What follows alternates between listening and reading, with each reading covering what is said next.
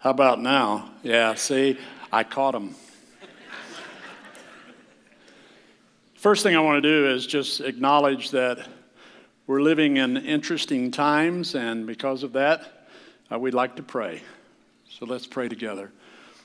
Lord Jesus, we want to lift the situation in the Ukraine to you, all the surrounding areas, especially. We want to lift up our brothers and sisters who may be going through persecution and difficulty. Lord, you are the rescuer. So please give wisdom, give safety to the church, your church. Bring peace where there is turmoil. And Lord, give all of us uh, the wisdom needed to confront these situations by faith, trusting in you as our ultimate deliverer. So, Lord, thank you for hearing our prayers, our short prayer here knowing that we will be in constant prayer over this situation. And we pray it in Jesus' name. Amen.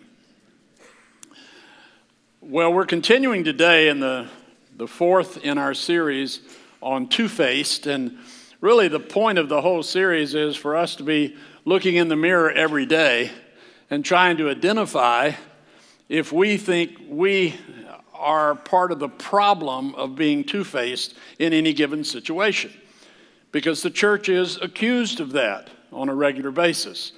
And you and I both know that in our own lives, there are points where we are a little hypocritical, that we talked about that first week.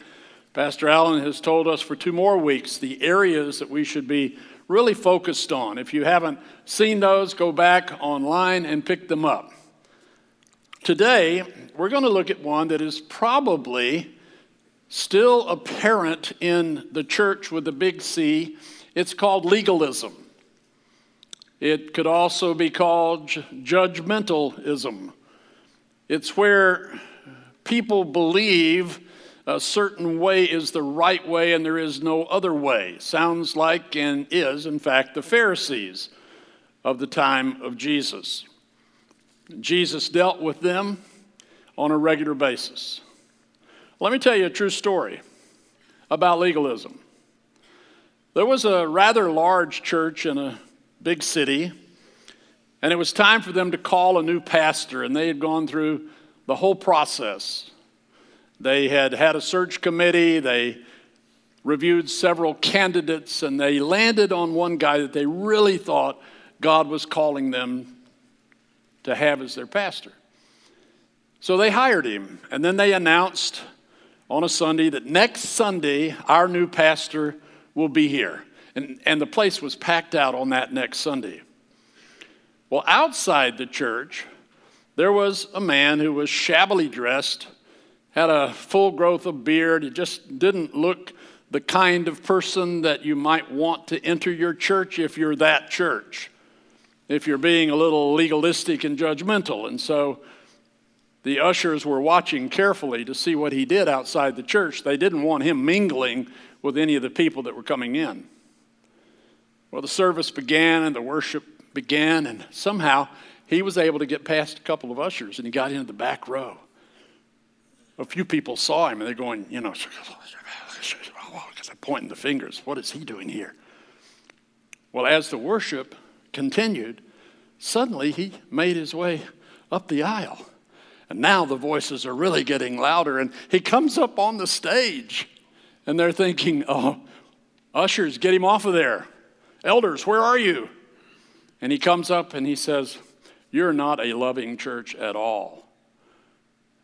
Can you imagine that? This, this stranger looking terrible telling him that. And he said, We're going to have a difficult time together as I'm your new pastor. True story. Well, that's the same thing Jesus dealt with. It's the opinions that you and I gather along the way of what we think a believer should be or what we think church should be. And the scripture is very clear in the teachings of the answers to that. So today we're going to look at a time when someone is questioning Christ. And in Luke uh, we find this situation of Jesus meeting with a lawyer. And now it's Luke chapter 10, and there are lots of verses in it, but we're just going to go literally one verse at a time and walk through this event and hear what God has to say to you and to me about how this came to pass. Luke 10 25. On one occasion, an expert in the law stood up to test Jesus. Teacher, he asked, What must I do to inherit eternal life? That's a good question. That's a question that you should have asked at some point in your life. What should I do to inherit eternal life? And if you already know the answer, you're in a good spot. If you don't, listen carefully because you'll hear it today. This was a man who was steeped in law, the Pharisaistic law. He knew all the law of God and he knew all the laws that the Jews had added to, these Pharisees had added to the law of God. He knew them all. So he loved to debate with rabbis. He liked the challenge of posing a question just to find out intellectually what the answer was. You see, this man had a problem, and that is that his knowledge was all he had. Nothing had slipped into his heart. You can know a lot about Jesus, you can know a lot of scripture and not know about salvation, not know about the work that Christ accomplished for you. You can know that. Well, this man, as an expert, was also works oriented. He believed that if you outwardly kept all the laws that had been written for the Jews, you would gain entry into heaven. That was his belief. And that's why he's asking Jesus to justify his own belief. What must I do to inherit eternal life? And he's hoping Jesus will say, Well, here are the five things you need to do. But if you know Jesus, having read the scriptures about him, having prayed to him, you know that most often he answers a question with what? A question. That's right. He does. He's going to answer a question with a question. So what does he say? In verse 26, he says, what is written in the law? How do you read it? I just hate that when it happens. You know, when you pose the question, they come back because you already know the answer. Well, this particular rabbi, this lawyer, he knew the answer and he quoted from two different places in Scripture. Now we'll read his quote in verse 27. He says, Love the Lord your God with all your heart, with all your soul, with all your strength, and with all your mind, and love your neighbor as yourself.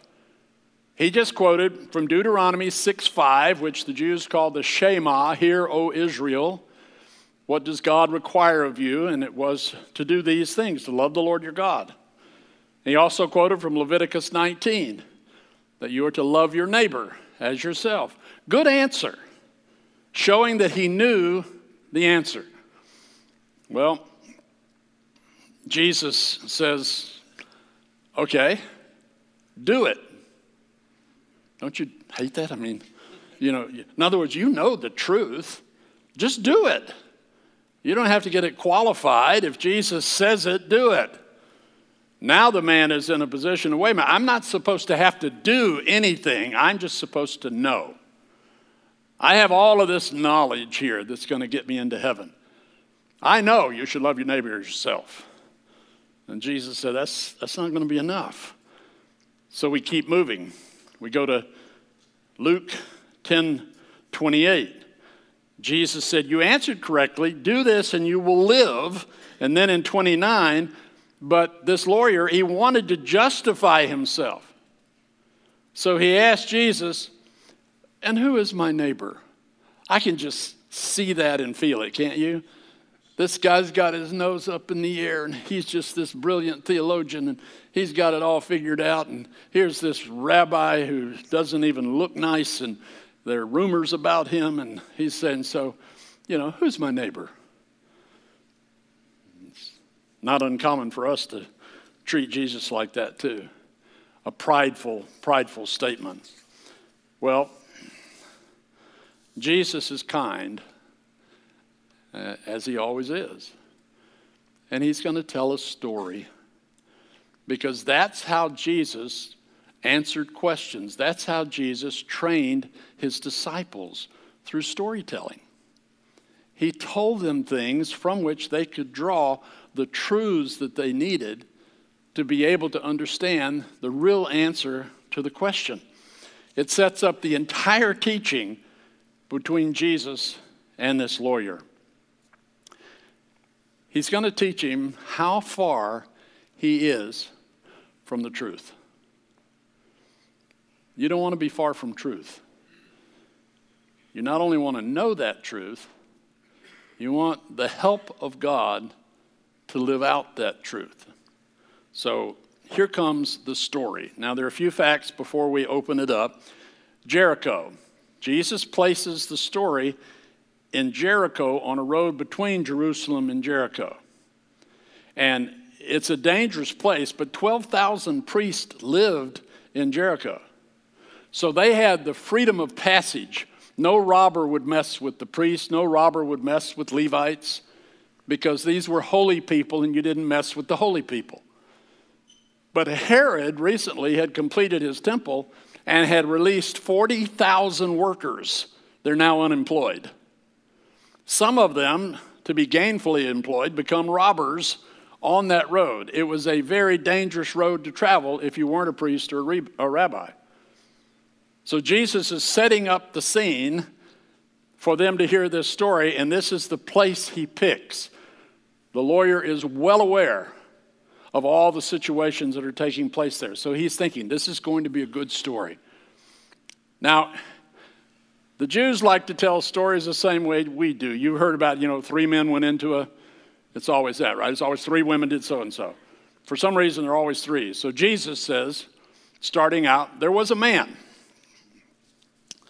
Now, verse 30, a man was going down from Jerusalem to Jericho. He does not distinguish who the man is, where he's from, what he's doing on the road. He just said, There's a man. So they didn't know, but they believed, since you always told stories in threes, that this man would be an Israelite for sure. And then the three that would come would be some form of Israelites that would be dealing with him. That was their expectation in storytelling. Jesus says, he was going from Jerusalem to Jericho when he was attacked by robbers. They stripped him of his clothes, beat him, and went away, leaving him half dead. There's the opening to the story. A man with no name, no designation, he's robbed, he's left for dead. And the priests and the Levites, he knew, would not help this man unless they knew that this man was an Israelite. They had to know for sure you know, sometimes the world is better at being a neighbor than you and I are. Remember the storm that hit the East Coast, especially the Virginia area, on the first week of January? And it was on I 95, and there were 47 miles of backed up vehicles in the snowstorm. Some of you may remember that. That's this year. Well, there's the story, true story, of a couple who were in that parked for over 30 hours unable to move, couldn't go anywhere, had no food, no water. They didn't know what they were going to do. She says she could actually hear children crying in cars around them. And she looked in front of her, and there was a big tractor trailer that was a food tractor trailer. It was a bread delivery truck. She said, Why not? She picks up her cell phone and she calls the number and leaves a message, not thinking that anything is going to happen. 20 minutes later, the owner of the bread company, and this is a subsidiary of the company he owns, calls her. He says, I received your message. He said, The man driving the truck in front of you's name is Ron Hill. That shows that they really know what they're doing when they know the driver that's in the truck, stuck out in the middle of nowhere. He said, I want you to go to Ron and tell Ron to open his truck and give a bag of rolls and a loaf of bread to everyone who needs it. She said, We gave out over 300 loaves of bread that day to take care of the people in their time of need. Now, I don't know if any of those that I mentioned are followers of Christ or not. for this illustration, it doesn't matter. The point is look what they did to be a neighbor to somebody. And yet we have difficulty neighboring other people. So Jesus is wanting to make this impact not only on the lawyer that's there, but remember, there are people standing around. The disciples are around him. The Jews were separatist, and not much has changed since the days of Jesus. There are churches that are separatist. Us four, no more, close the door. Everybody just like us, not community church. As a matter of fact, we are looking for those that God loves, everybody out there, to come in, to come in here, to come into Alma, to come into St. John's. We're looking for the lost. We're looking for the person who is really in need, and we want to be a neighbor to them by giving them the one thing they may not have, which is a relationship with Jesus Christ, their Savior. We want to lead them into a focused life with Christ. Jesus is very upset, even though he's telling this story. Three characters in the story. Jesus gives them three. But remember, I said the third should be an Israelite. Let's go to verse 31. The first one he talks about is the priest. He says, A priest happened to be going down the same road and when he saw the man, he passed by on the other side. Why would he do that? He's a priest. Well, because to touch anyone who is dead, and he didn't know if he was alive or dead, would defile the priest. And legally, he knew that he could not do that because he would violate his vows as a priest. So he had no heart for doing this because he knew we need to exclude all unbelievers. You know, the, the, the faith is not for the unbeliever, it's just for the believer. You been in a church like that? I have. The church is not for us. We are the church. The church is to draw those who are not of the church into the church. That's our purpose. It's not about us. It's not about what we like and don't like. It's about what God is calling us to do. So Jesus is saying, here's this priest who didn't do what he was called to do to minister to people, to care for them. Well, if that's not enough, he says in verse 32 so too, a Levite, when he came to the place and saw him, passed on the other side. Why is he picking on a Levite? Because the Levite's the one who reads the word of God in the temple and then hands it to the priest to interpret. So he knows the word of God, he knows what it should be. But again, he doesn't want to mess with any unbeliever, anything that's not of the Israelite belief. So he walks away from him.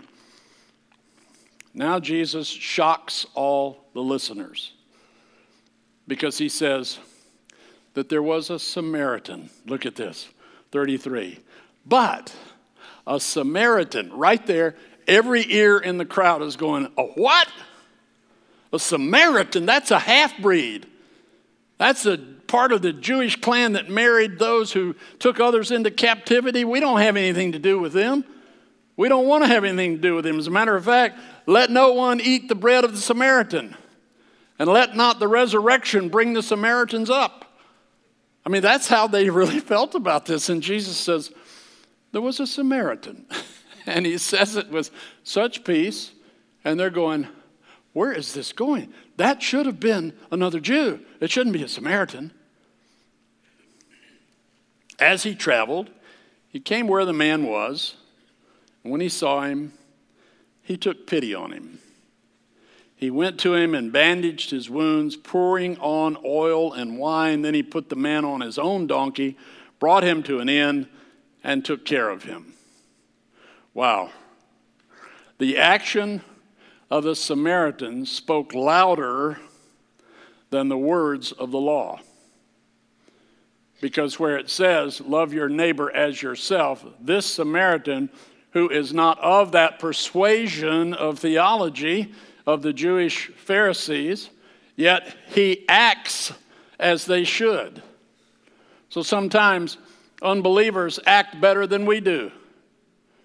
So we are called to the challenge of being sure that we understand what God's calling us to do, to not be legalistic, to not be judgmental about anything we see, but to see the person as Christ sees the person in his eyes.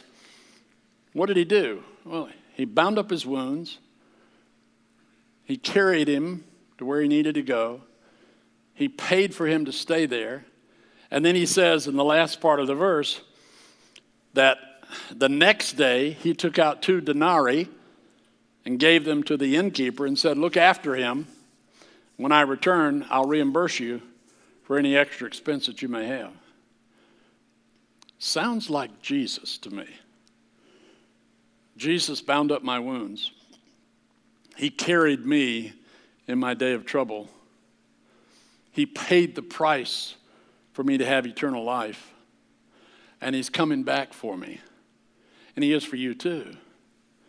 Because He is the ultimate neighbor.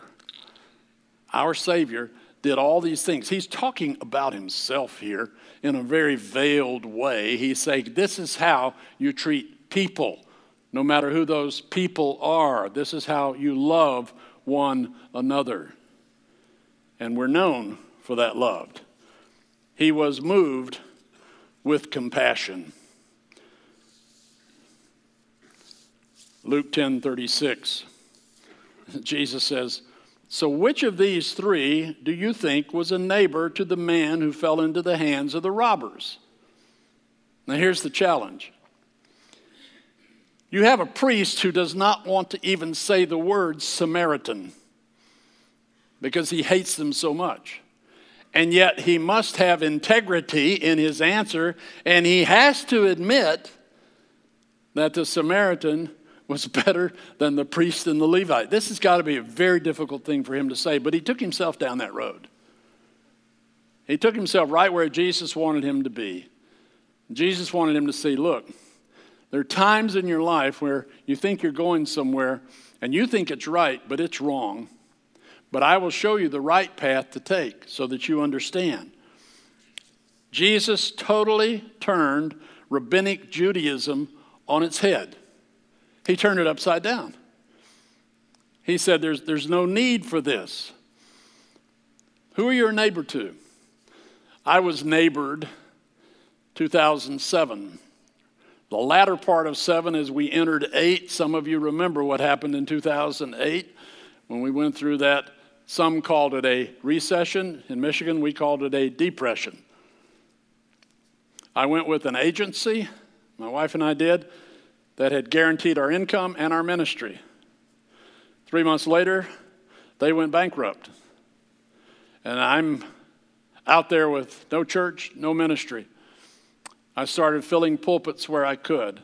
I took other work where I could. I'm on my porch one day and my phone rings. I answer it, and it's a former pastor who worked with me. And his wife's name is Linda. And he called and he said, Is Linda there? And I'm thinking, Why are you calling my wife? Because my wife's name's Linda.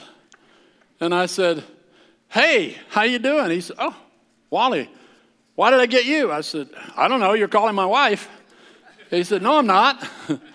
he said, How are you doing? I said, Pretty good. He said, I heard what happened. He said, uh, That's not why I called. I said, That's okay. He said, Do you have any needs?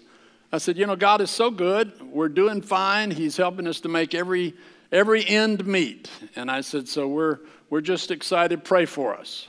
He said, I will. He called back about a half hour later. He said, our church wants to pay your house note for the next three months. I didn't ask for that.